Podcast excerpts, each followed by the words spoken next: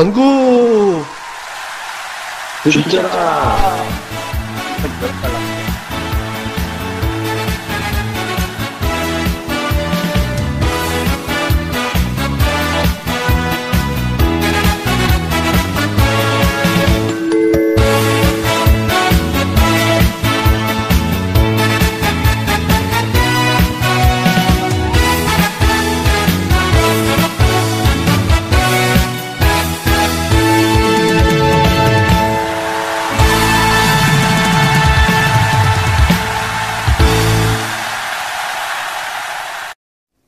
주식 빵빵 터지는 집 주식 빵집의 주식 이야기 빵집 토크 시작하겠습니다. 아, 반갑습니다. 아, 이제 완전체네, 완전체. 오, 이, 네, 오늘 완전 오랜만이네.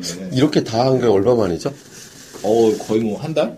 진짜 오랜만인 것 같은데? 한 3주 전에 이렇게 셋이 서만 한 번 했었죠. 네. 예, 저 슈퍼라이즈님하고 후사님하고 음, 그때 오래간만에 우리가 저쪽에서 강북에서 한번 모여갖고 그렇죠. 예, 그때 한번 했었던 것 같고 이 멤버 다 모인 건 한 달 더 된 것 같은데 그러게요. 네. 예. 한달 정도 된 것 같아요. 예, 다들 공사가 다방해서 네. 저기 이제 가면 열심히 일하고 있습니다. 아니 근데 곧 선거인데 뭐 투표들은 다 하시나요? 네, 해야죠. 네. 노는 날 아닌가요, 그날? 너는 날 하고, 하고, 하고 놀아죠. 하고 놀아야죠. 신나는 공이. 근데 여기 계신 분들 그렇게 정치적 성향이 뚜렷하진 않으신 것 같은데 뭐, 그렇지. 예, 뭐, 저는 없어요. 저 그래서 저도 뭐 특별하게 없어요. 어떠세요? 저도 없죠. 근데 우리 둘은 벨류아이님, 벨류아이님하고 저는 당원이잖아. 당원 이요? 예. 아니 서로 다른 당. 당연히 다른 서로 다른 당. 혹시 공산당 아직 신고해야지. 이렇게 이제 빨갱이 당은 아니고 이제 이렇게 이제 근데 좋은 당이에요. 네. 투표는 좀 하셨으면 좋겠고요. 그리고 이제 얍삽하게 왔다 갔다 하는 사람들 말고 그러니까 뚝심 있게 한, 하나 일관되게 가는 사람 또 투표했으면 좋겠고 뭐 이렇게 딴 생각 많이 하지 않는 사람들한테 투표했으면 좋겠어요. 뭐 하, 정치 팟캐스트 한번 저는 하고 싶은데 제뭐 하, 하면 해, 해. 10분 동안 free talk, 혼자. 이렇게 이제 아 이게 선전을 하자면 그러니까 이제 아예 근데 이게 제가 이제 내가 반대해 준다니까, 무조건. 정치 멤버는 제가 따로. 따로 제가 이제 멤버를 조, 저, 저기 해서 해야지 이게 나중에 여기 있는 분들 다 게스트를- 다치실까봐. 게스트를 초대를 해. 예, 저 아, 저는 진짜 정치 소신이 너무 뚜렷해요. 막 그래갖고 어저께도 유세장 갔다 왔어요. 어, 뭐, 예. 그 당원이니까. 예. 이거, 이거, 이거 하고. 아니요, 그냥 가서 티켓 그냥, 들고? 아니 그냥 박수 쳐주고 오는 거예요. 아. 예, 예. 이게 오늘도 사실은 8시에 모이기로 했어요? 저, 아니, 예, 있는데 또 제가 좋아하는 분이 오늘 유세 오신다고 그래갖고 어. 갈까 하다가 이제 이것 때문에 못 갈 것 같아요. 아. 예, 예, 예. 그러니까 이제, 이제, 중요하네. 그러니까 이제, 예. 소신이고 뭐고. 먹고 살아야니까 이제. 자, 근데 우리가 일단 뭐 이제 저- 각자 이제 자기 이제 뭐 이름하고 이제 소- 인사말 간단하게 하시죠. 예, 네, 안녕하세요. 저 불을 싸질러 불사조입니다. 예. 예.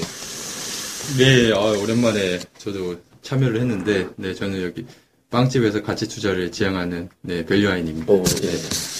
예, 매일 찾아뵙는 레전드입니다. 동영상으로 예, 뭐 아, 거의 매일 네, 보니까, 네, 예. 네, 저도 매일 그 종목들 올려드리고 있는 급등전도사입니다. 예. 사실 지금 오늘 이분들이 다 날아다니는 최근에 종목들이 다 공공 날고 있어가지고 그 노하우도 좀 이제 얘기 좀 해볼까 하는데. 벨류아님이 뭐 오, 그분이 오셨죠. 장난 아닙니다. 그죠. 어, 진짜, 진짜. 뭔지로, 요즘에 예. 진짜 이 중기 투자 옛날에 그런 얘기 많이 했었죠. 우리가 중기 투자가 좋냐 뭐 이런 거. 벌써 포트에 예. 따블이 하나 터진 걸로. 그러니까 요즘에 그러니까 그게 늦게 움직여도 그게 진짜 대단한 거예요. 심지어는 지난번 이 자리에서 분석했던 종목. 그쵸. 금강공업인가? 그거를 지난달, 얘기하고 지난달이죠. 어떤 분이 제가 저 예. 팟캐스트 홈피에 갔는데 뭐 어, 그딴 거를 그거죠. 어깨가 좀 올라오신 것 같아. 아니, 그, 어깨가 이렇게 올라오신 것 같아. 아니, 일단 종목이다 한번 얘기. 아니 난 그걸 봤어. 나는 홈피를 잘 안 들어가는데 한 달에 네, 한두 번. 몰랐는데, 그런 얘기. 아니 한두 번 들어가서 네. 봐요. 왜냐면 자주 봐봐야 도울 게 없으니까. 오. 안티글도 뭐 사실 청취자니까 저희는 뭐 그럴 수 있다고 생각하는데 딱 보니까 뭐 그딴 걸 추천하냐고. 어. 뭐 거래량이 이제 적고 이제 그러니까 굉장히, 가치가 굉장히, 굉장히 좋은 회사인데. 그러니까. 예. 그렇게 돼서 그저 음. 저 어느 정도 올라왔죠? 그때. 40몇 프로 올라갔죠. 뭐 많이 올, 예, 올라갔죠. 이번 그때, 주도 올라갔어요. 예, 그 당시가 이제 제가 그때도 말씀드렸다시피 시총이 이제 2,000원, 저도 그러니까 주식 가격은 잘 몰라요. 저 보유하고 있는데요. 예. 예, 저도 뭐 가지고 있는데 제가 엊그제 캡처돼가지고 예. 뭐쭉 올려, 카페에 올렸는데 사실 저는 주식 가격은 잘 몰라요. 예. 뭐 보유 종목에 대해서 예. 금- 금강공업도 마찬가지고 그러니까 시가총액 기업 가치는 이제 주식 가격이 예. 가치가 아니라 이 기업의 시가총액이 기업의 가치거든요. 시총하고 예, 예, 그러니까 기업의 가치를 제가 항상 강조드리는 게 예전에도 뭐 황제주, 뭐 우량주 뭐 그런 얘기도 저 카페에서 초창기에 저희 했었는데,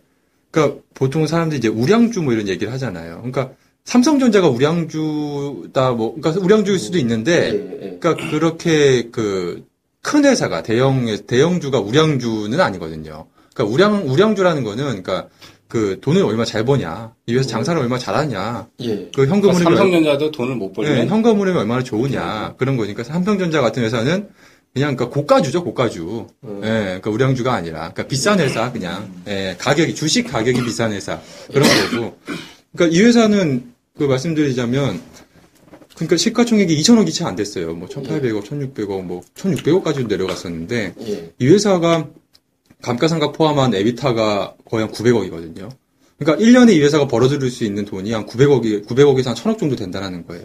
그러니까 이 회사 만약에 천, 내가 2000억이 있으면 이 회사를 사면 음. 1년 좀 지나면 원금을 그냥 회수할 수 있다라는 거죠. 예. 예, 그만큼 어마어마하게 뭐 싸다라는 거죠. 그래서 뭐, 어, 그때도 말씀드렸었고, 그리고 또 업황도 워낙에 좋고요. 그러니까 시장에서는 제가 작년 하- 하반기부터 계속 건자재 섹터 계속 말씀을 드렸는데, 음. 그때 이후로 주가는 계속 그냥 하향을 했어요. 뭐 아시다시피 뭐 성신양이 같은 경우에도 예. 계속해서 그 하락을 했었고, 저희 빵집에도 계속 이제 그 문의하시는 분이 어떻게 해야 되냐, 게시판에 해야 되는데, 저는 항상 그냥 똑같은 말씀만 그냥 드릴 수밖에 없거든요. 아니, 지금 좋은데, 지금 굉장히 그 업황은 좋고, 출하량도 계속 좋고, 작년에 분양 물량이 굉장히 높았기, 50만 호인가요? 주택 분양이? 예. 그렇기 때문에, 당연히 올해 착공 물량이 늘어날 수밖에 없잖아요.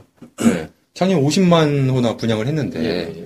근데 결국에는 이 건축 자재 회사, B2B 회사들은 분양을 하면 그 이후에 보통 한 6개월에서 한 1년 이후에 이제 착공이 들어가게 되면 그때 이제 투입이 되는 거거든요. 예. 그럼 그때 이제 본격적으로 이 회사들은 돈을 버는 거예요. 그러니까 올해가 굉장히 이제 최호황이 될 수밖에 없는 상황이죠. 이게. 그러니까 선행 지표거든요. 주택 분양이. 예. 근데 이제 시장에서는 이제 뭐 내년 이후까지 걱정을 하더라고요. 뭐 내년 이후에 이제 어, 크게 안 예, 좋아질 거다.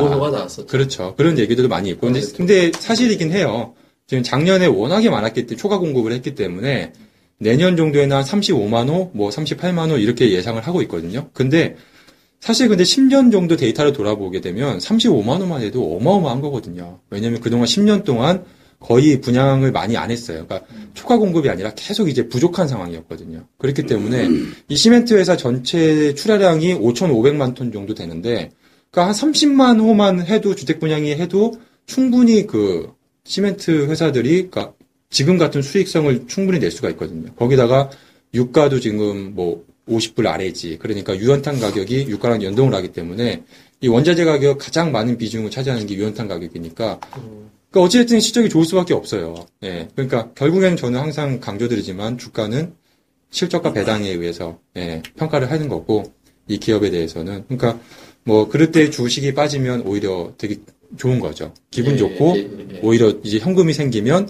더 사고 싶고. 근데 지금 같은 경우에는 요즘 같은 경우에는 사실 저는 별로 이제 좀 예. 그러니까 재미가 없고 약간 좀 예, 많이 올랐으면 좀 그렇죠. 예. 그 많이 올랐고 이제 이별해야 되는 시간이 점점 다가오는 거잖아요. 그러니까 벨리님이 딱 네. 하나 저 장점은 이게. 손해가 나도 몇 개월 들고 갈 수 있는 그 소신이 이른바 기업 투자. 아니 아니 이제 존 나는 존버는 아니라고 아, 그러니까 이게 마, 아, 이게 많이 오해하시는 것 같은데, 예. 그러니까 이게 장기 투자라는 뭐 그런 막연한 생각 하시면서, 뭐 버티, 존버 뭐, 그러니까 버틴다. 예. 아니면 그냥 뭐 확신? 예. 뭐 이런, 뭐 이런 여러 가지 그런 게 있잖아요. 아, 뭐 끝까지 뭐 버틴다. 저기 사이트에 근데, 전문가가 존버를 네. 근데- 시켜가지고 근데 되게 오해하시는 게 이건 버티는 게 아니에요. 그러니까 저는 매일 팔로업을 해요. 그러니까 예를 들어서 금강공업이라는 회사가 있으면 매일 금강공업에 대한 뭐 기사부터 해서 매일 건자재 섹터에서 매일 팔로업을 해요. 매일. 그러면서 이상이 있나 없나를 확인하는 거죠. 근데 이상이 있으면 팔아야 되는 거예요. 그러니까 빵집에서도 네. 문자를 나중에 한 번씩 그러니까 계속- 쏴줄 때 뭐가 핵심이냐면 제가 이제 말했거든요. 네. 기업의 가치가 변화가 없으면 손실이 나 있어도 몇 개월 그대로 유지하는데 가치가 변한다고 그렇죠. 생각하면 네. 기업 가치가 변하면 그때는 매도 사야 그렇죠. 그리고 이제 뭐 그게 다른 가격이 더 이상 싸지 않거나. 네. 그러니까 그런 거. 그러니까 손해가 났다고 해도 기업 가치가 변화가 없으니까 그렇죠. 그러니까 사, 실 뭐 특별한 비법은 없거든요. 그러니까 워런 버핏도 특별한 비법은 없어요. 그 사람도. 그러니까 연평균 수익률이 뭐 몇백 퍼센트 저희 슈퍼레전드님처럼 수익률이 굉장히 높은 사람이 아니거든요. 뭐 십몇 퍼센트밖에 안 되거든요. 그런데 그게 이제 20년, 30년 쌓이다 보니까 복리 수익으로 이제 수익이 나는 거지. 그러니까 사실 뭐 그렇게 뭐, 뭐 어떻게 보면 어려운 것도 아니고. 근데 그거를 이제 좀 지켜나간다는 게 이제 좀 그게 좀 어려운 것 같긴 해요. 그러니까 저도 이제 그 생각을 해보면. 갑자기 네. 이제 궁금해서 그러는데 요새 여기 증권사 실적이 별로 안 좋은가요? 그렇죠. 굉장히 안 좋죠. 아, 그래요? 예. 아, 휴지가 마트 휴지예요. 그러니까 이마트 아, 요즘 유니마트가 세대인데. 어, 무슨 모나리잖아. 뭐 아, 그러니까 이제 장사가 잘 되면 좀 고급 물품도 좀 고급져. 아니, 전반적으로 근데 증권사들 대부분 여의도에서 보면 전반적으로 올해는 그러니까 작년 여름 이후부터는 전반적으로 좀 안 좋더라고요. 네, 좀 어렵더라고요. 부조정도 많이 그렇죠. 갖고 있으니까. 어, 근데 이제 우리가 이제 얘기를 밀라님이 스타트를 잘 꾸며준 것 같은데 이 얘기를 하면 좋을 것 같아요. 제가 일부러 오늘 내 주제를 얘기를 안 했잖아요. 얘기해봐 어차피 3,000%로 빠질 거니까. 이제 주제를 해봐. 얘기 안 했는데 지금 얘기하면 따뜻한 게 뭐냐면 벨라님이 주식을 공- 매수할 때 딱 한 가지 뚜렷한 원칙이 있는 것 같아요. 기업 가치, 시가총액. 그다음에 1년에 얼마 정도 벌어들이는데 현재 시가총액 이 정도면 굉장히 싸니까 들어간다. 그다음에 뭐 이런 기업 가치적인 측면도 되게 중요시하거든요. 가격은 별로 그러니까 중요시 않아. 예, 근데 차트도 각- 각자 그렇지. 물론 이제 주식을 한 종목 공략할 때 뭐 딱 하나 이유를 공략하는 리는 없지만 그래도 가장 에이스가 되는 뭔가가 좀 있을 것 같거든요. 뭐 실적 차트, 뭐 수도 뭐 여러 가지가 있을 것 같은데 뭐 어떤 쪽으로 보세요? 그좀 아, 저요? 예, 저는 일단은 차트를 봐요. 예, 예. 차트를 보는데, 그러니까 얼마 전에 제가 이제 그 우리 스무고개 했었잖아요. 제가 예. 한달 정도 됐나? 한 달 좀 안 됐죠. 예. 그 세미 난뭐 코라고 그래가지고 그 세미 시스 대박 났죠. 예 세미 시스코라는 뭐 이번 있는데 주에도 또, 또 올라가더라고. 그거 거의 더블 났어요 지금 그렇죠. 보니까. 예. 오늘 보니까 뭐 더블 나 더블 찍었어요. 만한데 진짜. 아, 이 스무고개에서 더블 나. 그렇죠. 숨- 아니, 예. 그때 뭡니까? 소해주 뭐죠, 그거?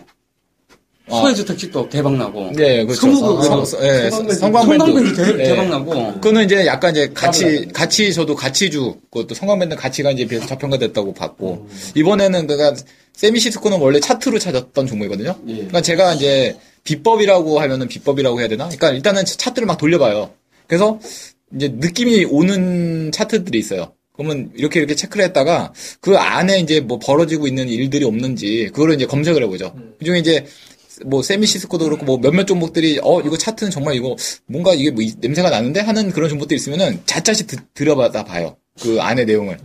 그런데 그 내용을 들여다 보니까 세미시스코라는 종목이 기본적인 내용도 괜찮더라고요.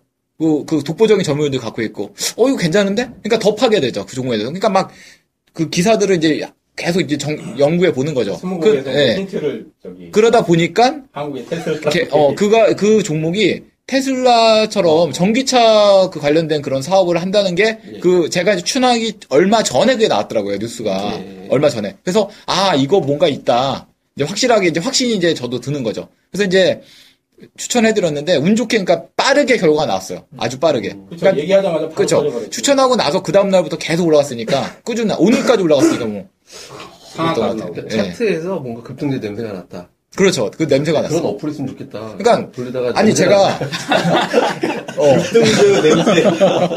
냄새를 풍기는 거야? 어플이 아니, 등주 냄새. 지금 내가 왜 그러냐면은 그 저번에 저희 우리 저기 슈퍼 레- 어, 슈퍼 레전드 님이 그 추천한 그 영진 약품 오. 그것도 사실 제가 이제 단타 종목으로 다 한번 추천을 언급을 해 드렸었던 네. 종목인데 그것도 차트가 진짜 기가 막히게 좋았어요.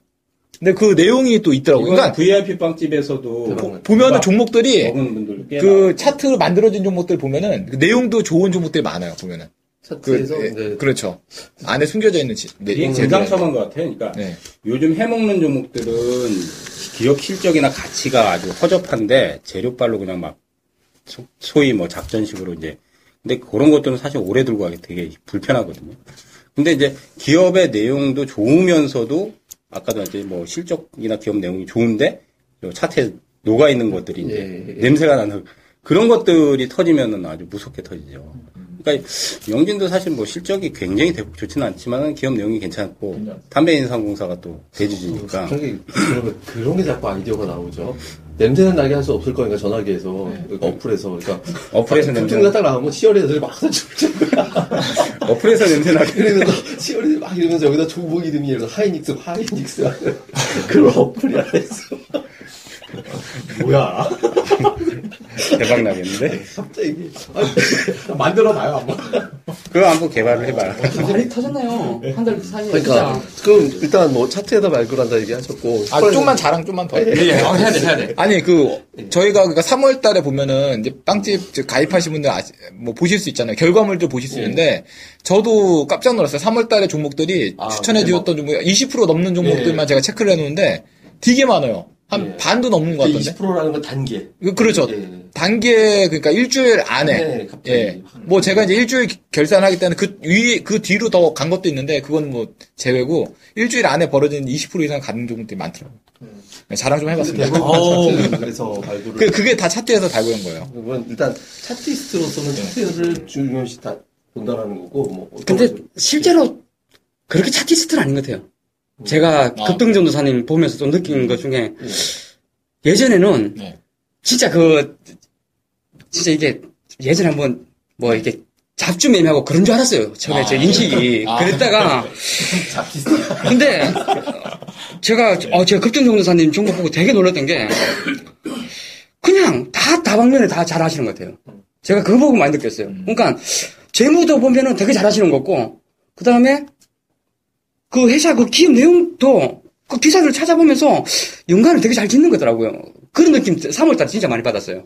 3월달에. 진짜 3월달에 뭐 그렇죠. 그게, 그게, 그게 차트만 보는 게 아니라, 그러니까, 아까 예. 말씀드렸지만, 차트, 그러니까, 종목을 이렇게 제가 검색을 하면 하루에도 한 20종목 이상 나와요. 종목은, 차트만으로. 근데, 그 안에서, 그러니까, 차트로 골라놓은 종목은 내용이 또 뭐 있는지 를 살펴봐야죠. 그러니까, 무조건, 근데, 내용은 좀 별로인 것 같아도, 그러니까, 뭐라 그럴까, 내 마음적으로 더 땡기는 그런 게 있는 게 있어요. 그러니까 예전에 그 영진약품도 좀 땡겼었던 종목 중 하나고 세미는 솔직히 차트가 아주 땡기지 않은데 내용을 보니까 굉장히 굉장히 땡기더라고요. 내용이 세미는 뭐 그런 게 있어요. 에이스 종목을 이 청취자분들이 공부를 좀 해야 되는 부분이 우리가 이제 종목이 많아지잖아요. 이제 그러면 이제 거기에서 내용도 좀 괜찮아 충실하고 뭐 밸류님은 또 가치를 많이 따지니까 가치도 좋은데 뭐 차트까지 좀 괜찮다. 그러면 이제 삼박자라고 일명 그러잖아요. 그런 종목들은 시세가 안 났다면 그거는 진짜 손실이 나더라도 가지고 있으면은 뭐 거의 에이스 종목이 될 확률이 높기 때문에 그냥 딸랑 전문가가 줬다고 해서 어, 어, 뭐 보니까 괜찮네 그 정도가 아니라 그 정도는 좀 파고 들어야 돼. 근데 사실 그런 거 뭐 한 한 시간 정도만 파고 들어, 들어도 충분히 구별해낼 수 있으니까 많은 종목 중에서 물론 다 상승하지는 않지만은 그런 것들을 좀 추려낼 수 있는 힘을 좀 어, 우리 빵집 회원분들이 좀 많이 길렀으면 예. 그래서 이제 우리 빵집이 사실 공부를 많이 시켜드린 거는 근데 뭐 사실 회원분들이 시간이 없다 보니까 공부를 저희가 동영상 강의 요즘 레전드님은 하루에 한 번씩 올리는데 그냥 단순히 그냥 그 기술적 분석이나 아니면 재무에 대한 얘기만 듣지 말고 본인들이 그런 것들을 자기 걸로 만들어내는 게 진짜 공부가. 복습 같은 거 해야죠. 학습을 해요. 그렇죠. 예. 이게 딱 이런 게 있는 것 같아요. 제가 아까 그 메신저로 말씀드린 것처럼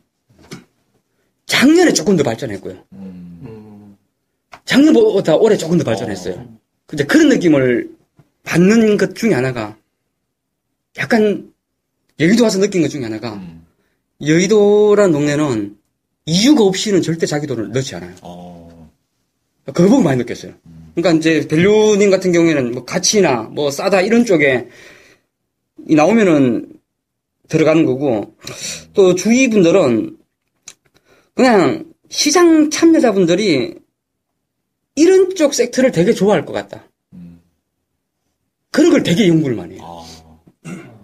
예. 그래서 가진 사람들이 저도 개인적으로 얼마 뭐 불과 뭐 한 달 전인가 이엠텍이라는 종목도 제가 언급을 좀 드렸었는데 이게 되게 세게 갔어요. 이것도 알게 모르게 50% 갔거든요 한 달에. 근데 그것도 제가 이렇게 보니까 이게 왜 다른 어떤 그 리포터나 이런 거에 비해서 왜 이 종목이 상대적으로 더 세게 갔을까 이런 것도 많이 생각을 해보게 되면은 결국은 그 중에 할 수 있는 게 어떤 뭐 보청기 사업이나 이런 또 헬스케어 쪽도 연관이 되더라고요. 그러니까 시장에서 되게 좋아하는 섹터에 연관이 되어 있으면은 알게 모르게 되게 많이 가고 이러한 것에 대한 그 매력을 좀 느끼게 되더라고요. 물론 이번에 개인적으로 영진 약품이 진짜 제 인생 정복이 한번 될뻔 봤었어요. 전 정말 세게 샀거든요, 그거를. 예. 그거를 정말 많이 밀었잖아요. 또 그러니까- 사도 진짜 아니 타이밍을 정말 기가 막히게 잡았어요. 제가 개인적으로. 그렇죠. 2,300원 때부터 아니 그러니까 요번에 진짜 상승할 때 제가 거의 다 넣었어요. 그랬는데 우린 올인은 아니고. 한 70% 넣었죠. 오. 근데 거기까지였어요. 또 한미약품 아니 근데 그랬는데 아니 그러니까 이게 진짜 안- 안- 아쉬운 게 뭔가면은 나도 우리 전 우리 빵집 전문가들 휴대폰으로 문자를 매일매일 받는데 문자 이번에 제일 많이 걸렸어 진짜. 영진약품이 터져서 그런 게 아니라 영진약품을 거의 하루도 안 빼고 맞아요. 그러니까 되는 거야. 뭐. 왜 그런가면요. 저도 그런 게 있잖아요. 3월 달에 내고 싶은 목표 수익금이 있었어요. 근데 그거를 진짜 딱 넘었어요. 오. 아 그래서 그렇구나. 거기서 진짜 제가 그 꿈이 바라던 금액이 있었어요. 큰 간장이었는데 어. 딱 지켰어요 그게. 이야. 아 그거 보는 순간 아 됐어. 아 딱 진짜 매도. 거기까지였어요. 그랬는데 진짜 그리고 나서 너무 세게 가는 거예요. 아 또 오늘 여기까지였구나. 녹음, 오늘 노, 녹음도 그러니까 두달 될 뻔했네. 예, 와 네, 크게 될 뻔하죠. 예, 그거 9% 갔다가 20, 예, 23% 그러니까.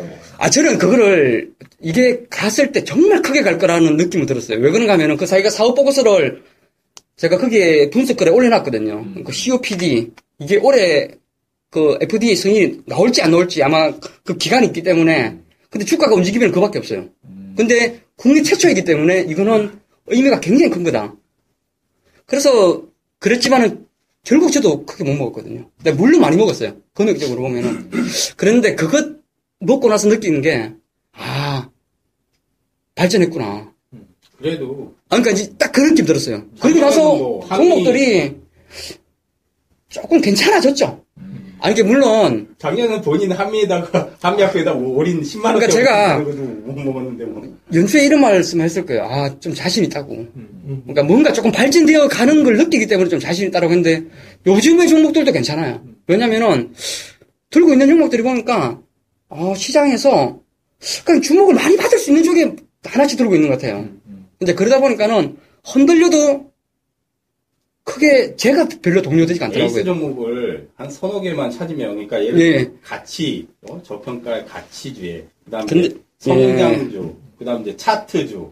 근데 거기에서 에이스 종목을 세 개, 네 개 정도만 딱 제대로 찾아가지고 포트를 구성을 해도 괜찮을 것 같아요. 근데 요즘 이제 또 여기 지나면은 어찌 될지는 모르겠지만 조금 더 발전하지 않겠어요.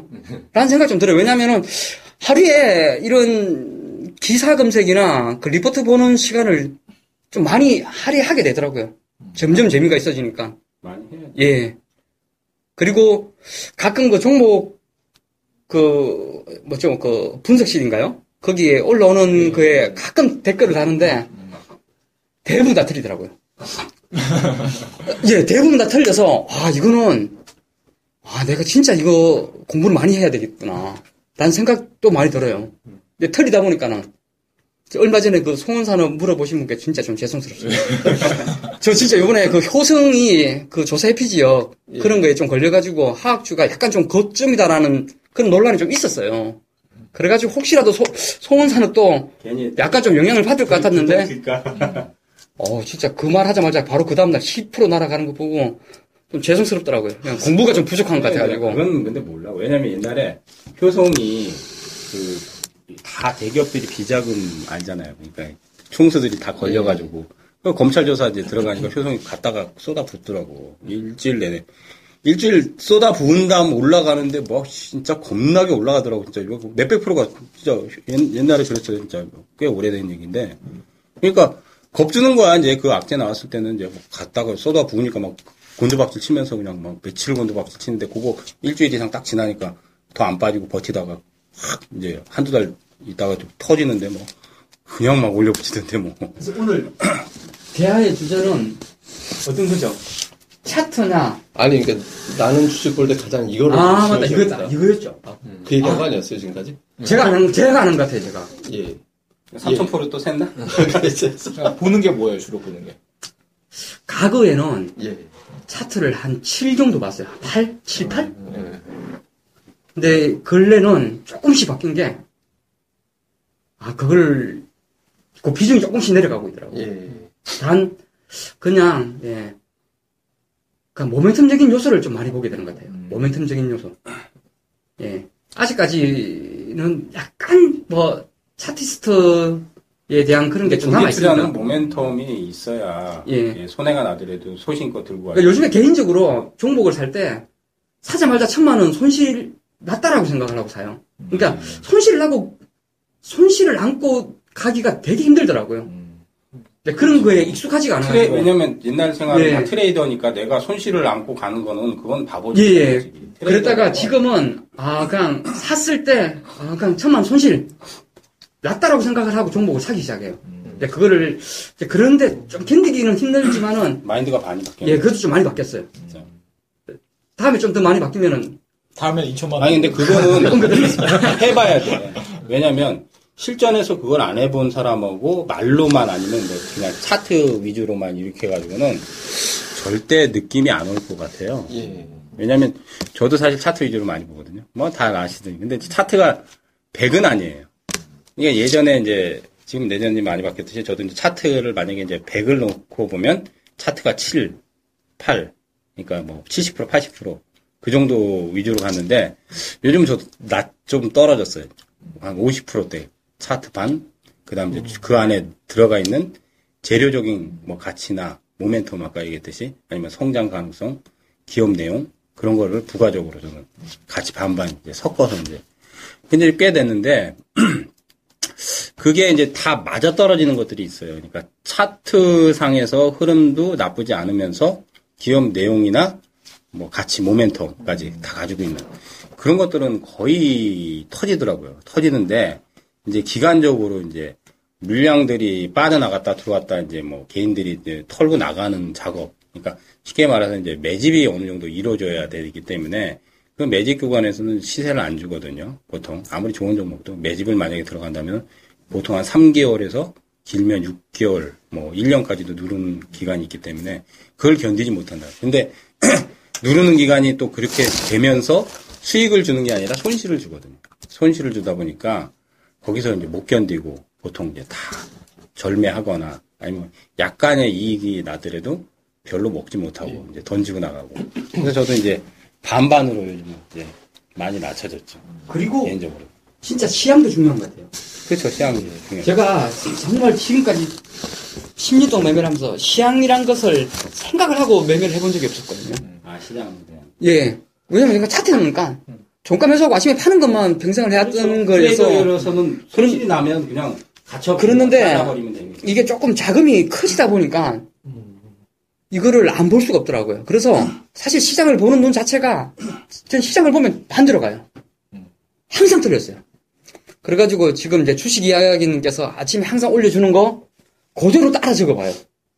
그대로 따라 적어보고 밤에 가서는 세시봉 올린 거 그러니까 무조건 듣고 이제 그러다 보니까는 뭐라 그럴까 약간 그 강약 조절이라고 할까요?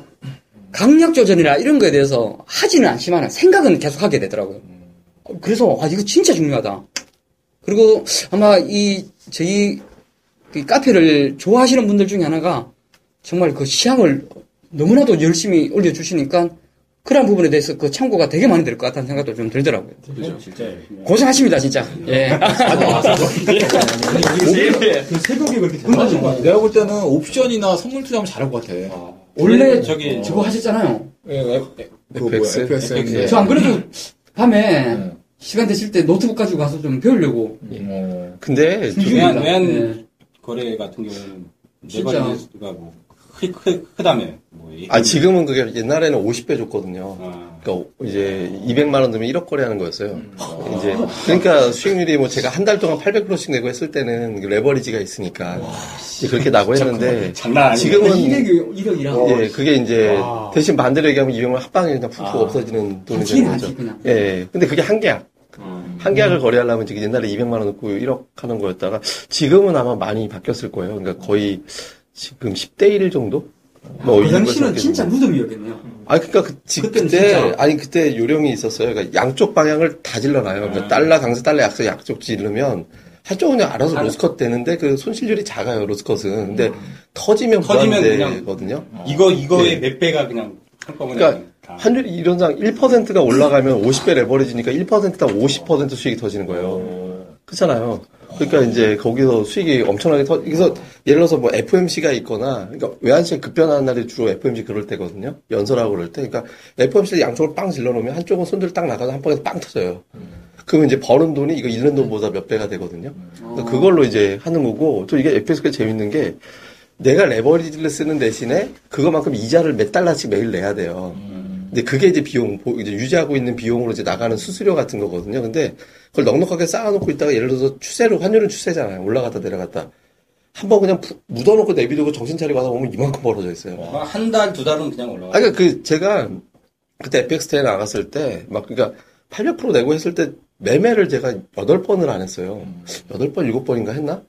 한번할 때마다 100%네. 네, 근데 그때 제가 1등을 안 했는데 그 1등한 사람은 몇백 번 매매했더라고요. 몇백 번? 네, 몇백 번 진짜로 그 완전히 틱다운 하듯이. 근데 그냥 왜 저렇게 하지? 이제. 아. 예. 그래서 그렇게 해서 제가 진짜 개같이 해서 벌어둔 돈인데 친구가 아파트 산다고 한 방에 빌려가고 야, 아직도 지금 안. 지금 빌려간 지 10년이 지났는데 그래서 10년 지났어요? 10년 지났어요. 근데 못 봤네요, 그러면. 예, 그러니까 연락 한 번 왔어요. 어. 결혼한다고. 저는 못 받았는데 결혼을 하고 아. 예, 아이왜 커뮤니티가 이제 친구들끼리니까 이제 서로 중복이 되잖아요. 그러니까 이제 그래서 그냥 포기. 어, 왜냐면 그때 번 돈이 아니라 그냥 해서 했던 돈이라서. 아. 예. 아 근데 이제 대신 이제 그거는 있어요. 뭐냐면 제가 사실 그 시황 할 때 세치봉이나 모닝빵집 할 때 한 두어 달 전부터 계속 추천했던 게 OLED 전기차 제약이었어요. 세개 말고는 보지 마라. 중성 쪽에서는 그럴 거야 아마 제일 보시면. 근데 최근에 보시면 테슬라 거의 터지면서 아, 올라가잖아요. 다 근데 OLED도 최고 좋아요. 예, OLED 테- 전기차, 2차, 저기, 다음에 이제 제약인데, 이게 왜냐면 미국에서 제일 핫했거든요. 테슬라가 140달러 해서 지금 270달러까지 왔어요. 한 달 반 동안. 예. 더블 시대네. 예, 그리고 지금 제약 ETF가 미국에서 신고가예요. 그러니까 제약 주 지가 국내도 예. 웬만해서 다 신고 가던데. 지금 오늘 아, 저기 저 지금 우리가 녹음하는 날이 지금 목요일인데 오늘 아침에도 급등을 했어요. 그 제약주 가 최고 급등했거든요. 그러니까, 그러니까 미국에서 이렇게 움직이는 거는 이게 왜냐하면 이게 세력들이 분명히 시황을 볼 거거든요. 미국에서 이 재료가 오면 우리나라에도 영향력이 있는 재료들이거든요. 그러니까 이걸 어차피 끌어 올릴 거니까 이제 시간상의 문제지 결국엔 땡길 거다. 그러니까 어느 순간 되니까 이제 전기차, 2차전지 띄우고 제약주 띄우고 이제 선별적으로 땡기더라고요. 예탁금만 더 좀 더 들어왔으면 아마 집값 예탁금이 엄청나게 근데 갔을 거예요. 올해는 계속 들랑달랑 1조가 그냥 고정이에요. 21조 3천억. 그러니까 예. 근데 들랑달랑 요즘에 보면은 시장이 뭐 잠깐 시장 얘기해도 돼요? 아니, 그럼. 시장이 요즘에 좀 이렇게 그냥 플랫하잖아요. 예, 그러니까 밋밋하죠, 재미- 예, 밋밋. 재미가 없어요. 그냥 이렇게 종목들도 터지는 종목도 보면은 되게 소형주, 그쵸, 예, 중국장. 되게 거래 없던 애들이 거래 팍 늘어나면서 터지는 그런 애들이 많고. 그러니까 왜 그런가 생각해보니까 벚꽃놀이 가는 거 아닌가? 아, 세력들이 그 얘기하죠. 아니, 근데 그게 우리만 그런 게 아니라 미국도 그렇거든요. 그러니까 미국도 보면 지금 대형주들 시세보다는 중성주, 아까 제가 말씀드린 성장주라고 분류되는 애들이 세요. 그러니까 경기에 대한 확신이 없으니까 이게 이제 중성주 쪽으로 해가지고 이제 스윙을 게임 쪽으로 다 우리나라나 미국이나 다 돌아간 것 같아요. 그래갖고 뭐 대형주는 포스코 정도? 근데 포스코는 놀라운 게 최근에 두 달 돼 있다 쫙 봐보면 매도, 그러니까 철강 업종 매도가 하루가 빠- 빼놓고 다 매수해요. 그러니까 외국인들이 계속 매수해왔거든요. 이게 도대체 왜 매수하나 봤더니 중국에서 철강 구조 조정을 그렇게 세게 한다라는 걸 이제 와서 언론에 나왔잖아요. 이제 와서. 예, 그러니까 재고가 그렇게 감소할 정도로 철강 구조 조정 했다라는 게 이제 와서 포스코 이만큼 올라왔는데 이제 뭐 물량 받아라 이거지. 벨리님이 그렇게 그냥 작년에도 그냥 포스코 포스코 노래를 불러서 예, 그러니까 거기서 조금 시장 보는 건 중요하더라고요. 포스, 저는. 포스코는 뭐 제가 오늘 전다 매도했습니다. 예, 어, 저 어. 빵집에서도 말씀 박수 한번 쳐야 되는데. 드린 바와 박수 같이 예, 아, 팟캐스트에서 그게 얘기했죠. 그게 얼마나 오랜 조롱했어요. 시간. 모란 먹기도 물린다고. 그게 작년에 팟캐스트 할 때 진짜 많이 얘기했던 네, 오랜 시간 뭐 그, 들고 있었는데 아 아, 근데 좀좀 아, 이거 전혀 아니 예, 힘들지 않았어요. 예, 너무 행복한 시간이었죠. 했더니 예. 먹고 있겠는데요. 예. 그때 얘기할 때도 빠지 빠지면 네, 기분이 너무- 너무 너무 기쁘게 좋죠. 받겠다 자기는 네, 그러니까 더 지금- 빠지 더 빠지면 지금은 좀 이제 슬픈 상황. 이제 아, 그 정말 이별을 해야 되니까. 그렇죠. 떠나야 되는. 왜냐면 그만한 주식을 또 찾으려면 얼마나 이게 또 힘듭니까? 진짜 마인드가 멋지네. 어, 배당도 많이 주고 얼마나 좋아요. 이 회사에 내가 주식을 가지고 있다는 건 가, 지고 있다라는 게 너무 좋은 거죠. 그러니까 제가 여러 번 강조드리 포스코는 아마 제일 강조드렸던 것 같아요. 제가 거기 뭐 정말 계속해서 말씀드렸었는데, 그러니까 이만한 주식이 없, 없, 없거든요 시장에서. 네, 포스코 같은 회사가 그 포스코 같은 경쟁력을 가지고 있고 그리고 사실 포스코 실적이 그렇게 안 좋은 것도 아니었거든요. 네, 작년에 이제 그 이제 뭐 자회사들 뭐 부실 때문에 그런 거지 뭐 쌓아놓은 뭐 그 보유 현금이라든지 뭐 이런 거 봤을 때 뭐 굉장히 우량하고 그러니까 사실 뭐 나쁜 게 없어요. 그리고 구조조정 같은 경우에도 사실 몇 년 전부터 그건 나왔던 거예요. 중국에서 구조조정 하라고 이제 얘기는 했었죠. 계속. 근데 이제 지방정부에서 안, 하- 안 했던 거죠. 이제. 근데 이제 어, 계속 이제 어려우니까 자기네들도 이제 어려우니까 문 닫아야 되니까 이제 뭐 거의 한 80% 가까이가 중국의 철강 회사들 적자니까 그러니까 자기들 버티다 버티다 이제 이문 닫은 거죠. 이제 한마디만 해서 지금 계속 이제 막 문을 닫아가겠죠. 이제.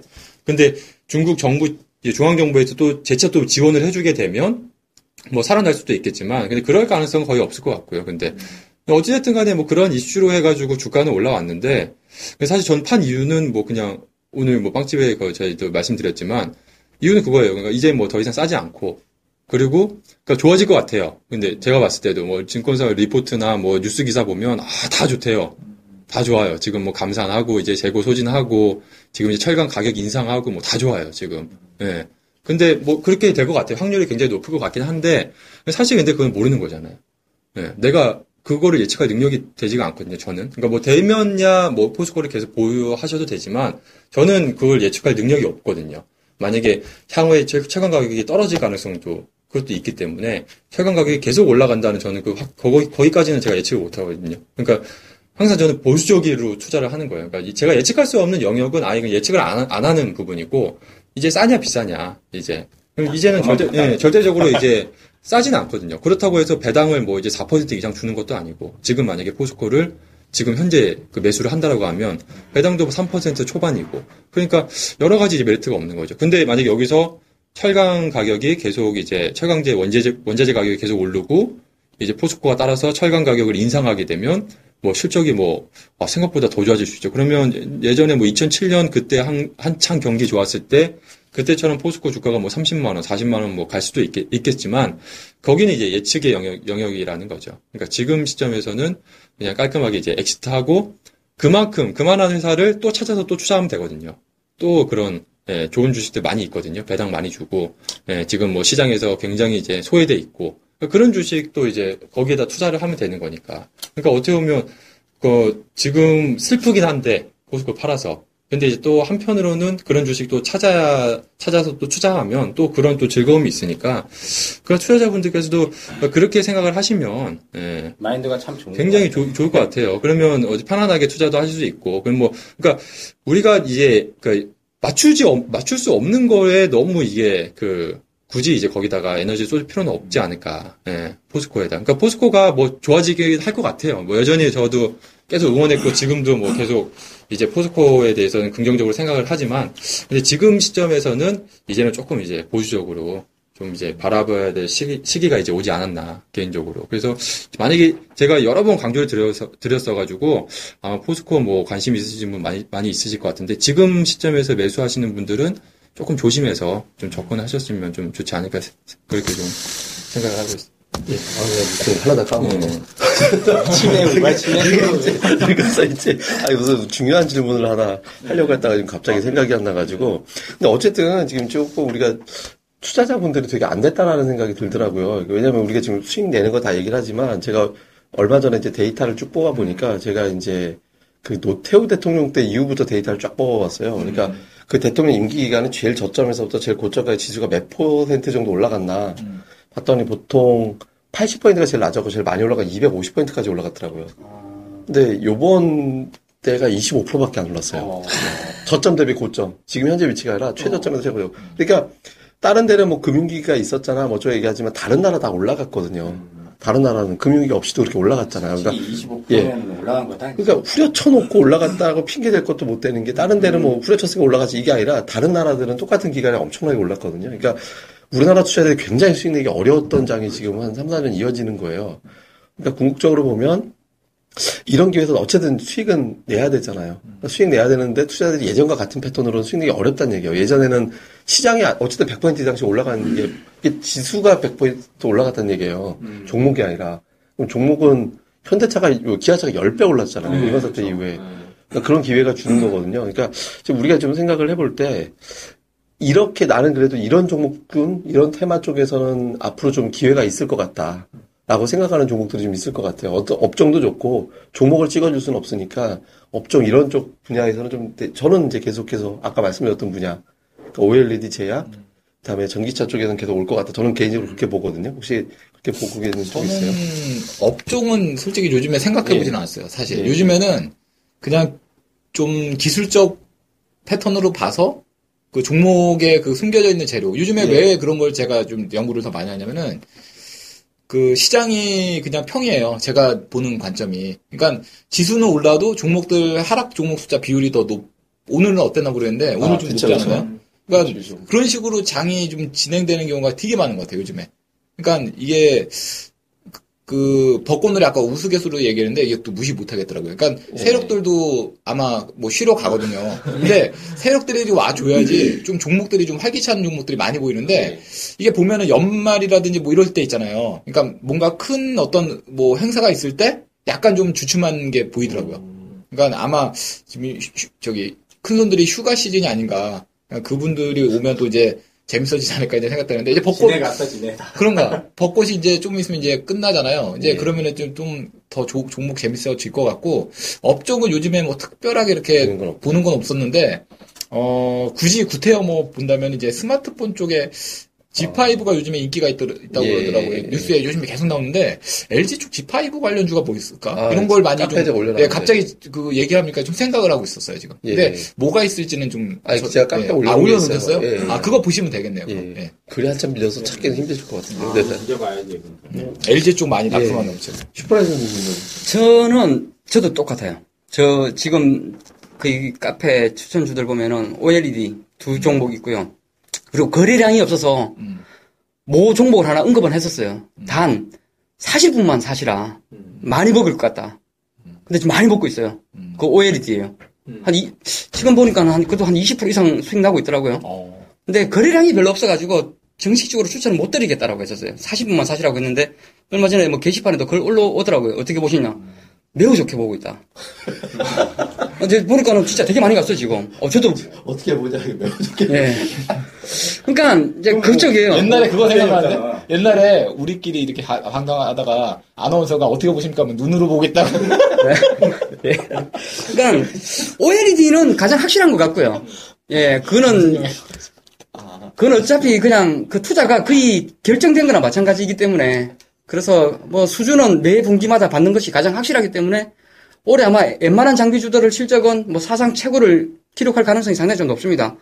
그래서 OLED는 가장 확실한 종목 같고요. 그래서 그 포트에 두 개나 지금 담아져 있는 거고 그 다음에 전기차는 굉장히 뜨거워질 것 같아요. 제가 이번에 사실 뭐 자동차에 대해서 별로 관심이 없어요. 그러니까 시승기는 자주 봐요. 집 밤에 잘 때 그냥 유튜브로 시승기 틀어놓고 들으면서 좀 자는 경우도 되게 많고요. 또는 재무제표 강의를 많이 틀어놓고 자요. 예, 그냥 쉽게 안, 안, 안 오는 게 있거든요. 그래서 주로, 근데 요즘에는 시승기를 좀 많이 보는데, 이번에 사실 그 테슬라 그거 보고 되게 쇼, 충격받았어요. 그 많이들 충격받았을 것 같아요. 어, 이거 진짜, 그, 웬만한 제조사들이 그냥 크게 와닿았을 것 같은 느낌이 좀 들더라고요. 수치상으로 보면은, 그 말도 안 되는 수치거든요. 한 만 대만 해도 쇼킹. 예. 근데 이거는 뭐 단일, 30만 대. 예. 그게 단 뭐 일주일 만에, 예. 그리고 뭐 첫날에는 20만 대가 넘었으니까. 근데 그런 것을 봤을 때, 아, 이건 진짜 세상을 바꿀 수 있겠다라는 느낌이 좀 들더라고요, 세상을. 그러니까 누가 뭐라고 해도, 뭐, 아직까지 뭐, 국내 인프라가 없어, 막, 이렇게 반박할 수도 있지만은, 사실은 그렇거든요. 작년에 이 만도가 주가가 엄청나게 주가가 갔잖아요. 근데 제가 그 만도 IR을 한번 참석했었어요. 10만원 바닥에 쩔어 있을 때. 그, 에이다스 기술이라고 하나요? 그 자율주행. 근데 벌써, 근데 그때만 했는데, 벌써 지금 웬만큼 적용되는 거 많은 사례들이 발생하고 있잖아요. 그리고 얼마 전에 아우디 시승기 봤거든요. 근데 진짜 굉장히 훌륭한 카레이스랑 그 자율주행차랑 경주하는데 그만큼 가요. 음. 근데 자율주행차가 그 97%만 가동한대요. 이 차에서 이 차의 성능에 대해서 97%만 딱 가동하는데 그냥 카레이스 뭐 세계 최고 카레이스만큼 하더라고요. 나머지 3%는 그냥 놔두는 거예요. 어떠한 일이 발생할지 몰라서. 근데 그거 보고 되게 놀랐어요. 그러니까 그러한 시대가 굉장히 빨리 오고 있다는 거예요. 그래서 이게 사실 뭐 주위에 뭐 전전 전기차 레오인가? 아, 제 리오인가 뭐죠? 어, 기아차. 니로. 예? 니로 아니에요? 아니 아니요. 그 지금 뭐 나온 거 박스카 박스카 같은 거 뭐죠? 그거? 아, 리오, 리오 맞는 거 같아요. 리오예요? 예, 그 그거 제가 한번 동사무소 가서 네. 예. SUV. 예. 아니 아니 그 SUV 말고 지금 박스카 리오 맞아요. 맞죠? 저 KTA 보니까 그거 예, 예. 차로 다니더라고요. 아 레이 말하는 거예요? 아니, 레이, 레이, 레이. 거? 레이, 레이. 아. 레이는 제가 한번 동사무소 가서 한번 예. 빌려서 타봤거든요. 예. 근데 요즘에 보면 이제 뭐 SM3 같은 경우는 전기차 태- 택시도 조금 왔다 갔다 하지만 그런데 아 이번 테슬라 같은 경우에는 그 개인적으로도 진짜 되게 충격적이었어요. 이제 그런 세상이 좀 빨리 올 것 같다는 느낌 좀 들어요. 빨리 올 것 같은. 그리고 제가 이제 카페에 추천했던 종목도 보면은 지금 인원이 한 400명 정도 되거든요, 회사. 근데 지금 올해만 100명 더 인원 충원 예정이거든요. 엄청나게 뭔가가 큰 변화가 온다는 거죠. 예. 그런 거 봐- 봤을 때 이쪽 섹터는 좀 중요하게 봐야 될 것 같다. 음. 예, 이런 느낌이 좀 듭니다. 전기차와 OLED. 방금 전에 생각났는데 예. 아까 그 자율주행차 얘기하니까 그 천재 해커 예, 예. 애플하고 구글 다 뚫어버렸잖아요. 지오한. 예. 그 사람이 그, 그, 저도 그 메인에서 봤는데, 그 자동차를, 일반 자동차, 그쵸, 일반 그쵸. 혼다 자동차를 자기가 한 달 만인가요? 두 달 만에. 두 달 만에, 두 달 만에 그거를 자율주행. 어, 자율주행하게 만든. 이거 진짜 쇼킹한 일이 벌어졌거든요. 그래서 그쪽 관련돼서 자율주행을, 그러니까 변신할 수 있는 게 보니까 네이다, 뭐, 네이다, 그걸 뭐라 그러지? 그러니까 네이다 제가 쏘고 하는 거. 그쪽도 아마 발전하지 않을까 되는데. 요즘에 동영상에 자주 언급하는 종목이 뭔가면요. 예. 물론 제가 제네바 모터쇼를 겨냥해가지고 IA를 잘 보라는 말은 했어요. IA를. 근데 사- 근데 되게, 되게 많이 올랐거든요. 그리고 최근 동영상에 뭐라고 자주 말씀을 하는가 하면은 IA 유니텐 아 야, 이름이 좀 생각이 안 나는데 세 종목이 있어요. 세 종목. 예. 자율주행 관련해서. 그 좀 잘 보라고. 근데 세 종목이 전부 다 신고가요. 음. 아, 저 엄청나게 세게 가고 있어요. 예. 아, 참, 유니트론텍도 있고요. 최근에 어. 굉장히 많이 가고 있고, 예. 좀 많이 가고 있고, 그 다음에 지금, 아, 이름이 생각나지 않는데. 아, 갑자기 좀, 예. 예, 하여튼 그렇긴 하지만, 그쪽 진짜 열심히 봐야 된다. 근데 알게 모르게, 그러니까, 하루에 급등 이런 건 없지만은, 밋밋하지만 되게 많이 올라왔어요. 그러니까 시장, 그런 게 소리 없이 그러니까요. 아, 오랫동안 오랫동안 가면 엄청 가요. 진짜. 그렇죠. 그런 거 보면서도 많이 느끼는 거예요. 이게 지금 찾아보니까 대단하네요. 이게 혼다에다가 여섯 개 카메라 장착하고 네이더 시스템 있잖아요. 그거하고 GPS 장치. 그렇게 해가지고 이제 그 수동, 수동 운전인데 자율적으로 갈 수 있게 그거를 또 학습을 하게 만든대요. Deep learning. 예. 와, 진짜 신기해. 그러니까 얘는 그- 그걸 학습하는 거야. 그러니까 자기가 그 혼자 주행을 하는데 레이더 시스템 여섯 개 카메라 갖고 학습하면서 이럴 때는 어, 이러면 내가 안 되겠구나라는 걸 자기 스스로 인식한 AI 기능까지 있는. 그러니까 이, 이쪽 관련된 종목을 어, 이런 그러니까 인공지능도 인공지능이지만 뭐 카메라 쪽 그리고 레이더 시스템, GPS 장치 이런 쪽 관련된 종목들도 한번 연구를 해봐야 되지 않나 이런 생각 갖게 됩니다. 그게 아까 그거였습니다. 제가 말했던. 네. 아, 그거 있어요? 근데 저 추천을 못 드는 게 아쉽네. 목표 시간대가 또 추가되고 있어갖고. 그런가? 예. 아, 별로지만 않아요? 먼저 하고 넘어간다. 뭐 저는 업종은 뭐 제약바이오 예. 뭐, 뭐 작년에도 뭐. 예, 작년에 어마무시했죠. 예. 근데 좀 뭐 작년 여름 이후에 좀 많이 사그라들어가지고 조금 주춤하긴 한데 왜 제약바이오가 갈 수밖에 없는 이유는 뭐 아시다시피 이제 뭐 고령화 사회에 뭐 수혜주인데 요즘 뭐 저출산 문제도 심각하고 그러다 보니까 사람 이제 우리나라뿐만 아니라 일본 같은 경우도 뭐 지금 장기적인 뭐 안목에서 벌써 고령화가 이미 오랫동안 진행했고 우리나라도 지금 굉장히 심각한 문제거든요. 그러니까 저희가 지금 이제 어 벨리님 빼고는 이제 다 40대잖아요. 그러니까 진짜 약 저 안 먹었어요. 30대까지. 근데 점점 약 먹는 게 많아지더라고요. 그렇죠. 아, 그러니까 이것만 봐도 벌써 연령층이 40, 50, 60 넘어가면 약을 안 먹을 아무리 건강해도 약을 안 그러니까 병원 더 많이 가게 되고 병원도 1년에 진짜로 한 번 갈까 말까 할 정도인데 아, 요즘은 수시로 진짜 가- 자주 가게 되고 아, 그러니까 물론 우리가 나이가 그렇게 많지는 않죠. 아, 이제 뭐 40대 이제 뭐 중반 아직 50 전이니까. 근데 점점 점점 이게 피부로 와닿는 것 같아요. 근데 저희보다 나이가 연령층이 벌써 50, 60 넘으신 분들은 확실히 많이 느낄 거예요. 예. 그런 부분에 그런 부분에서 이 제약 업종이나 바이오 업종은 시장이 계속 늘어날 수밖에 없는데 뭐 국가적으로도 뭐 이번에 뭐 함의약품이 큰 블록버스터 신약에 대한 어, 또 로열티에 대한 크게 이제 터트리고 나서 제약 R&D 투자들이 많이 늘어나고 있기 때문에 우리나라가 지금 R&D 투자가 제가 알기로는 2, 3년 전만 해도 5%를 안 넘었어요. 메이저급들도 뭐 LG 생명과학이나 뭐 셀트리온 정도가 이제 5%를 넘었는데 올해 뭐 8%대까지 늘리겠다. 근데 화이자라든지 글로벌 그 제약 바이오 업체들이 보통 15에서 20까지 전체 매출액에 그 정도를 쏟아, 쏟아붓는 거거든요. 그러니까 신약이 하나 나오려면 10년 이상 걸리는데 돈을 자기 매출액에 5, 5%도 안, 안 쏟아부으면 그 신약이 나오겠어요. 성공 가능성도 없는데.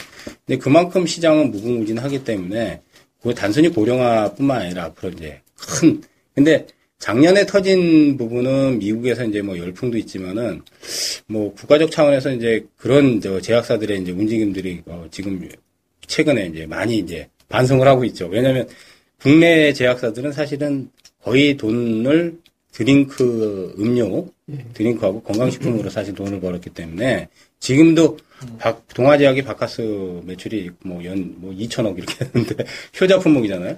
그러니까 아직도 건강 기능식품이나 음료수 팔아가지고 거의 어, 그 매출의 뭐 한 3분의 1 이상을 메우는 이런 시스템 가지고는 절대 신약을 못 만든다. 어? 진짜 과감한 어? 전체 매출의 한 10% 15% 이상을 쏟아부어야 그래야 우리도 뭐 블록버스터의 신약이나 생명공학사가 나올 수 있다. 근데 아마 나올 거라고 저는 생각을 합니다.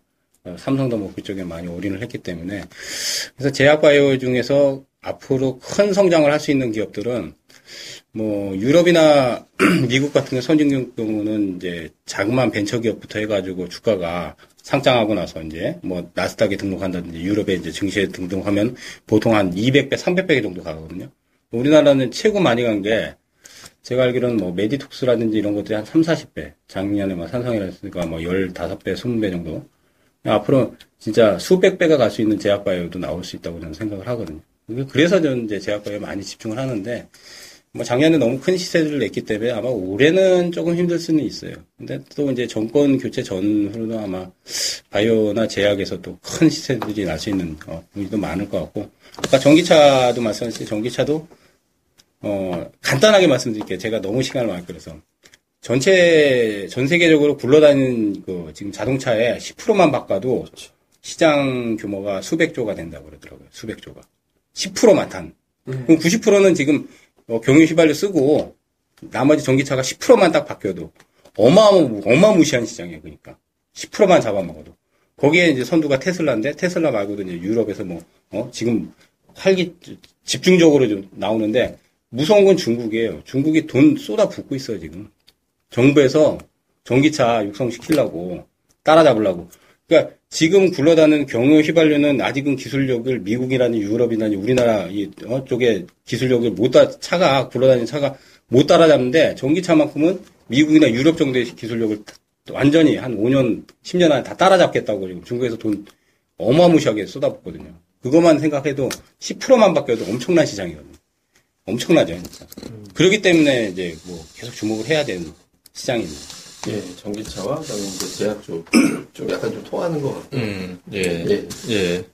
저는 완전히 이제 또 반대 쪽 예. 섹터인 것 같은데, 지금 제일 좋은 섹터는 지금 항공이랑 항공? 예, 건축 자재 이쪽 섹터가 좀 제일 좋게 보고 있습니다. 그쪽에 좀 투자도 좀 계속 하고 있고요.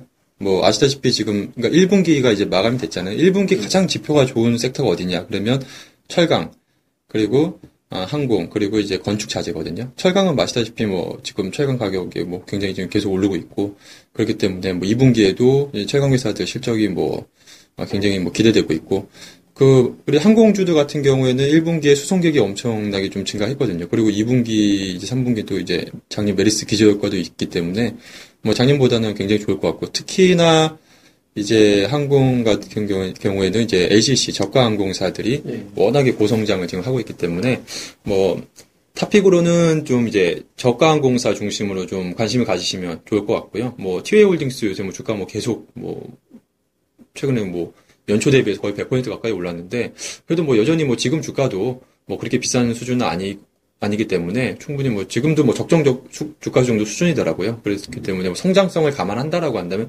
저는 이제 성장성 프리미엄을 주지는 않는데 뭐 성장성 프리미엄을 준다라고 한다면 여기서 뭐 valuation 더 부여받을 수 있기 때문에 뭐 저가 항공사들 다 좋은 것 같고요. 그리고 뭐 대형 이제 뭐 대형 항공사에서는 뭐 아시아나는 여러 가지 뭐 지금 문제도 많고 지금 뭐 실적이 좀 좋지 못해서 대한항공 같은 경우에는 상당히 좋을 것 같아요. 대한항공은 작년에 영업이익 8천억이었는데 뭐 지금 시가총액이 2조 수준이니까 어 뭐 지금 현금 흐름상으로 봤을 때는 굉장히 많이 싸니까 대한항공. 네, 대한항공도 뭐 관심 있으신 분들은 뭐 지금 사면 뭐 굉장히 싸게 사는 거라서 뭐 크게 부담 없이 뭐 들고 갈 수 있을 것 같고요. 그리고 이제 건축 자재는 뭐 제가 뭐 작년부터 작년 하반기부터 예. 계속 말씀드렸으니까 뭐 간단히 말씀드려서 말씀드렸던 것처럼 예- 여전히 지표는 좋고요. 지금 1분기에도 워낙에 지표 좋고 착공 물량 뭐 올해 계속 늘어날 거기 때문에 뭐 시멘트 비롯해서 B2B 건자재 기업들은 뭐 올해 뭐 실적 굉장히 좋지 않을까. 지금 또 예. 봄이라서도 진짜 한참 진짜 착한들 진짜 많이 나오고. 네, 그래서 올해 뭐 작년 대비해서 올해도 한 뭐 10에서 한 20포인트 뭐 EPS 성장 충분히 뭐 가능할 거로 보기 때문에 뭐 지금 PR 뭐 다섯 배 안 되는 회사들 많이 있으니까 뭐 지금 건축자재 회사들 뭐 계속 예, 관심 가지면 뭐 상반기에는 뭐 항공, 건축자재, 뭐 철강 이쪽에서 투자하시면 뭐 잃을 일은 없지 않을까. 예, 뭐 그렇게 뭐 저는 보고 있습니다. 예. 예, 좀 가치주하고 성장주하고 골고루 다 언급이 돼서 나온 것 같네요. 뭐 이런 내용들을 저희가 이제 수시로 저희 카페에다 올려놓으니까 저희가 이제 다음에 있습니다. 다음에서 주식 방식 검색하시면 되고요. 저희가 이제 요즘 도울 김용국 선생님이 갑자기 경제 커테, 카테고리로 들어오셔가지고 그거는 저희가 아, 경제로 들어. 경제 랭킹에서 저희가 한 순위가 내려갔을 아, 그 정도로. 그거 보세요. 돌그 차이 차이나. 아, 아, 재밌더라고요. 그래서 이제 애청자인데. 그래서 일단 왜 하필이면 경제 카테고리냐 하셔가지고 경제 얘기예요? 근데? 아니 그러니까 카테고리를 카테고리 가지고 얼마 예, 사실 경제 얘기가 예, 그래서 이제. 어쨌든 뭐 저희는 그래도 증권 쪽에서는 저희가 계속 1위 이제 하고 있으니까 뭐 아, 1위 참, 우리 강연에 아예 저희가 지금 23일 여의도 목표로 지금 강연회를 준비하고 있는데요 뭐 자세한 공지는 저희 카페 오시면 주식방집의 주식 이야기 다음에 주식방집 검색하시면 오실 수 있는데 이번에는 그 지난번 강연했을 때 조금 아쉽다고 하셨던 게 저희 강사 이제 좀 압축되고 집중적으로 좀 해줬으면 좋겠다라고 해가지고 이제 종가 관리 패턴 뭐 이제 실전 매매 1위 출신의 어떤 뭐 슈퍼랜드님의 종가 관리 그때 패턴 강연회 때도 제일 인기가 많았고 예. 제일 홍도가 또 좋았어요. 단타 또 좋아하시니까 이제 급등전에 단타 패턴, 그러니까 기법 강의 두 가지 준비되어 있고 나머지 이제 멤버들은 급등주 집중 분석 한 종목씩 이렇게 분석해 드리는 시간으로 저희가 준비를 하고 있으니까 카페 지금 사전 저희가 수요 예측이라고 해야 되나?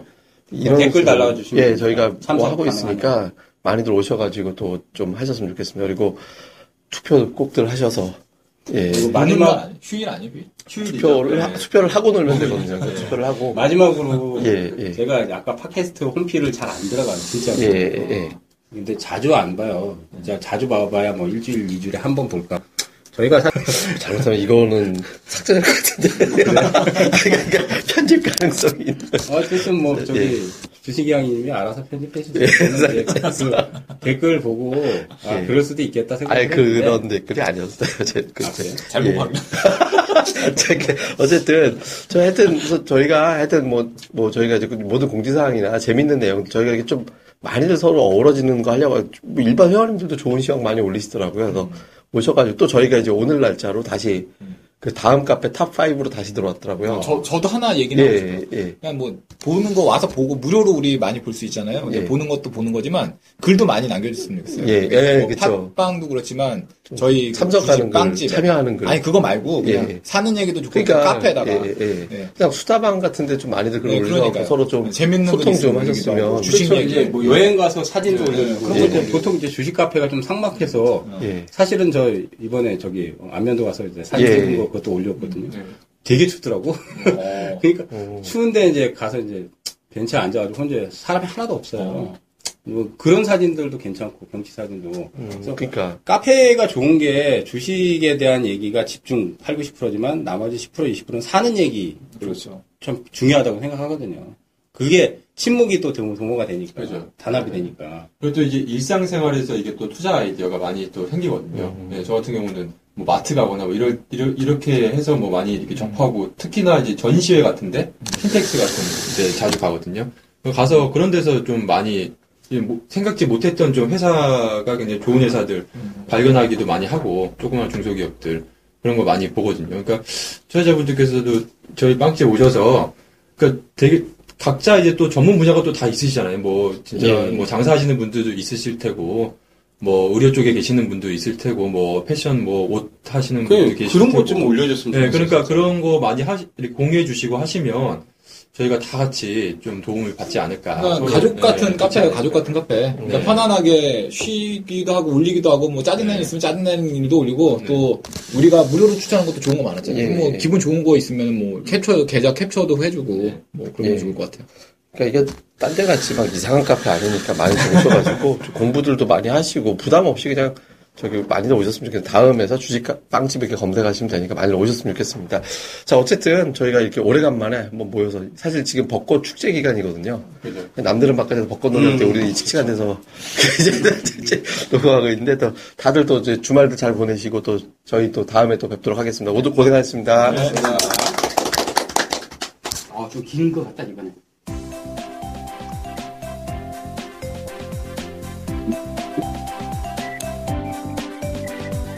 네, 안녕하세요. 주식빵집 운영자 불사조입니다. 주식 투자하기 참 답답하시죠? 어, 공부하자니 배울 곳이 마땅치 않고 또 여기저기 이상한 광고에 혹해서 가입했다가 낭패만 당하고 이런 답답한 투자자분들을 위해 저희가 VIP 빵집을 열었습니다. 어, 실전 투자대 1위 출신의 공략주 발급법, 차트 전문가의 매매 극소, 시황 전문가의 쉽게 이해되는 오늘장 브리핑, 그리고 저희 멤버가 직접 탐방해서 알아낸 다양한 기업 정보를 정리해 드립니다. 부담 없이 편안하게 가입할 수 있는 신한 VIP 빵집에 많은 가입과 관심 부탁드립니다. 자세한 내용은 다음 카페 주식빵집의 주식 이야기에서 직접 확인하시기 바라고요. 문의 전화는 010-3043-0909 0909입니다. 010-3043-09 없다. 네, 두번 기획해 주세요. 네, 감사합니다. 예, 지금부터 나가는 내용은 어, 주식과는 아무 상관없는 어, 주식 투자자들의 고수들, 고수들이 이제 사적인 대화, 커피 마시면서 나누는 대화의 일부입니다. 어, 참가자들의 어떤 동의 없이 몰래 녹음한 내용입니다. 주식하고 아무 상관없으니까 어, 주식하고 상관없는 내용은 들으실 필요가 없다라고 생각하시는 분들은 그냥 이 내용은 안 들으셔도 괜찮습니다. 쓰다니. 천재, 천재. 해커 중에서도 베스트구만. 최, 최강. 아니, 해커뿐만이 아니라, 그러니까 그걸 인공지능으로 만들었다는 게 대단하죠. 무인차를, 일반 차인데 무인차로 자기가 천 달러로 판 계획을 하고 있대요. 천만 원 정도 그러니까. 그 시스템은. 대단합니다. 그것이, 우리, 우리, 아무, 우리 우지차로 이제 그거 천만 원 딱 달면 무인차로 가는. 아, 대단하다, 진짜.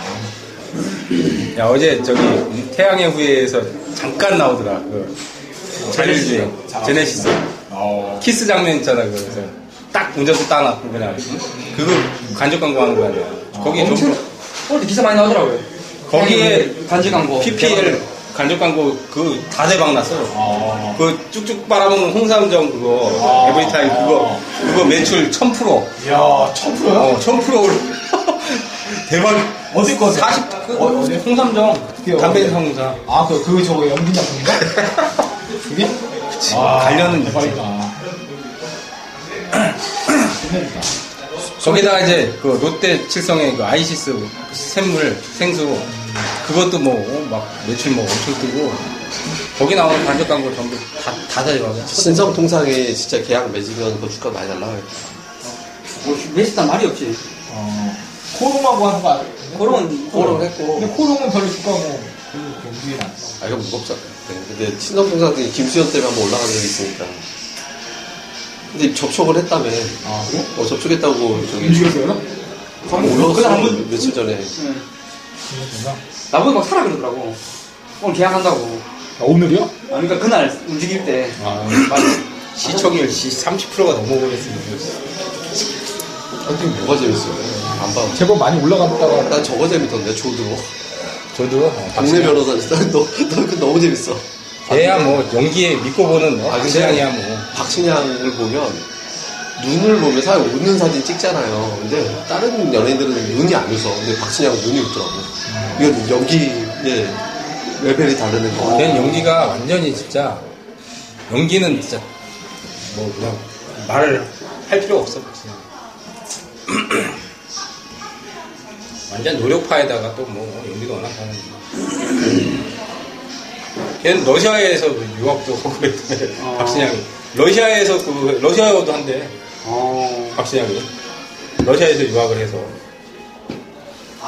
진짜 근데. 거기서 알바하면서 자기가 이제 유학한 거야 어. 박신양 요즘에 드라마 또 대박 드라마 알아요? 대박. 도박하는 거. 최민수가 끌어올린 시청률 걔가 누구야? 여자, 윤지석. 아니 남자 나- 남자 주인공 걔 주인공? 아. 장근석, 장근석. 아 그러니까 어. 최민수가 올려놓은 시청률 장근석이 말아먹는다고 기사 나왔는데 아, 그래? 장근성이 나왔고 그러니까 최민수가 막 한참 할 때는 시청률이 그게 1위였다가 아. 장근석이 나오니까, 올라오기. 시작하면서 조드로우가 1등 올라가고 2등을 올렸다. 근데 장근석이 걔는 희한하게 드라마나 영화는 걔는 안, 안 먹혀. 아, 근데 인기는 이제 뭐 일본에서 워낙 뭐 윤사마를 초월할 정도의 인기니까 대 단하죠. 뭐 아시아권에서 그런다 치는데 걔는 희한하게 드라마 찍거나 하면 쪽박 나더라고. 옛날에 영화 뭐 그거 하나 찍은 거밖에 없잖아. 산울림 노래 부르고 막 했던 거 뭐야? 정지정하고 나왔던 거. 뭐 히트한 게 있어?